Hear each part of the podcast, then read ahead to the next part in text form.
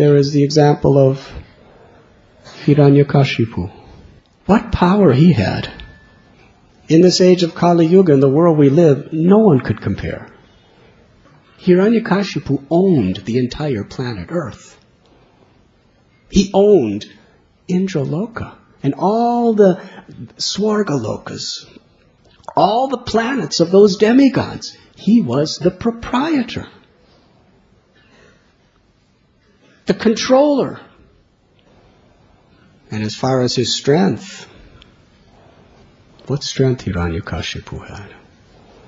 We have our cricket players and our golfers and our boxers and football players who are very, very popular because of their strength. And we have their politicians who have their nuclear weapons and everything. But Hiranyakashipu was so powerful. If he raised his eyebrow, the Bhagavatam says, all the demigods would tremble in fear and run away. Hiranyakashipu, he raised his eyebrow. Demigods millions and millions of miles away are trembling in fear. What's going to happen next? That's power.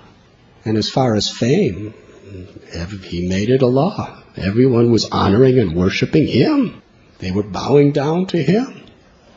They were offering prayers to him. Even Narada Muni, everyone, except Brahma and Shiva, everyone. That was his power. He gained it through practice. He really practiced. He performed tapasya on the tips of his nose with his arms raised for practically a hundred celestial years. Ants ate his body away. He was under an anthill. There was nothing left but a skeleton. And he did not deviate from his practice. He was determined. That's how he got his powers. And then we have our little Prahlad, who was only five years old. He never did any tapasya. He was just a sweet, innocent little boy. But because he was renounced, he renounced the desire to be a separate enjoyer. He renounced the desire to be a proprietor or a controller. He renounced the misconception that he was separate from God. Simply because of that renunciation, he accessed the power of the Lord. Hiranyakashipu tried to murder him in every way, and Prahlad was fearless.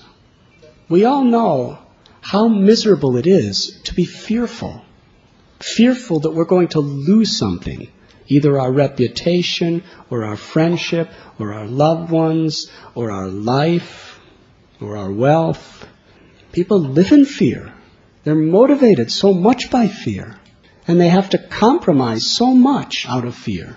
Prahlad was totally fearless. This little five-year-old boy could stand before the king of the universe, Hiranyakashipu, and tell him, Father, O king of demons, you're an illusion. You're disgusting. Look at you—totally attached to all your sense gratification, your all your family stuff. Father, just give it all up, renounce it, and go to Vrindavan and worship Vishnu, knowing full well that his father's worst enemy was Vishnu. Vishnu killed his father's brother. Hiranyakashipu declared totalitarian war against Vishnu. And Prahlad's just all alone with him, saying, Father, surrender to Vishnu, go to Vrindavan. How could he be so fearless?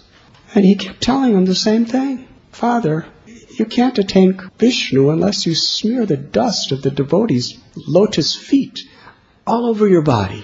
You're too much attached to sense gratification. You're chewing that which has already been chewed. Just hear about Krishna, chant about Krishna, remember Krishna, become Krishna's devotee. Hiranyakashipu put his entire energy on murdering Prahlad.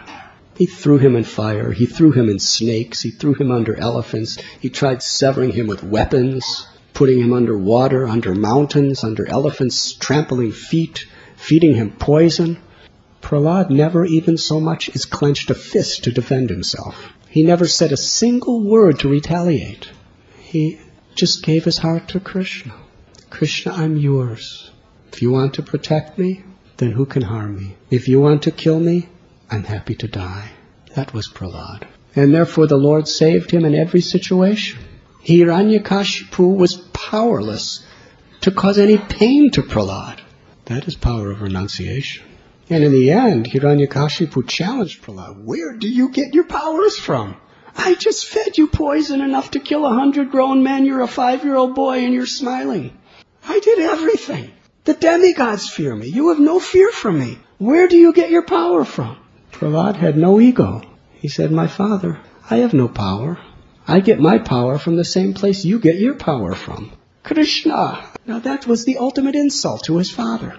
If you, if you hate somebody, the worst thing anybody could say is that you get all of your facilities and powers and everything from that person. That is really an insult. Yes? So Hiranyakashipu, where is your Krishna? Where is he? He's everywhere. Is he in this pillar? Yes, of course he's in that. He's everywhere.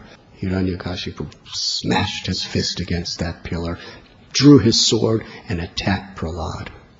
And out from the pillar came Lord Narasimha, who was so powerful. Hiranyakashipu could not even look at him.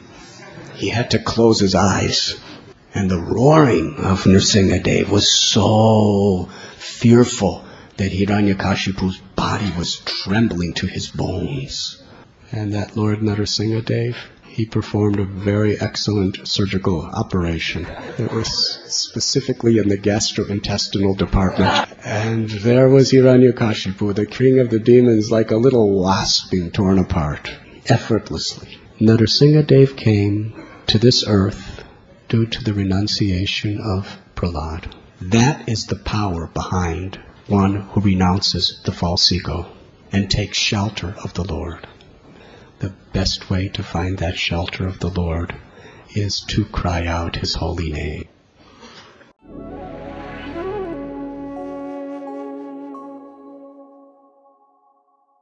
You were listening to Radhanath Swami on thesacredconnect.com.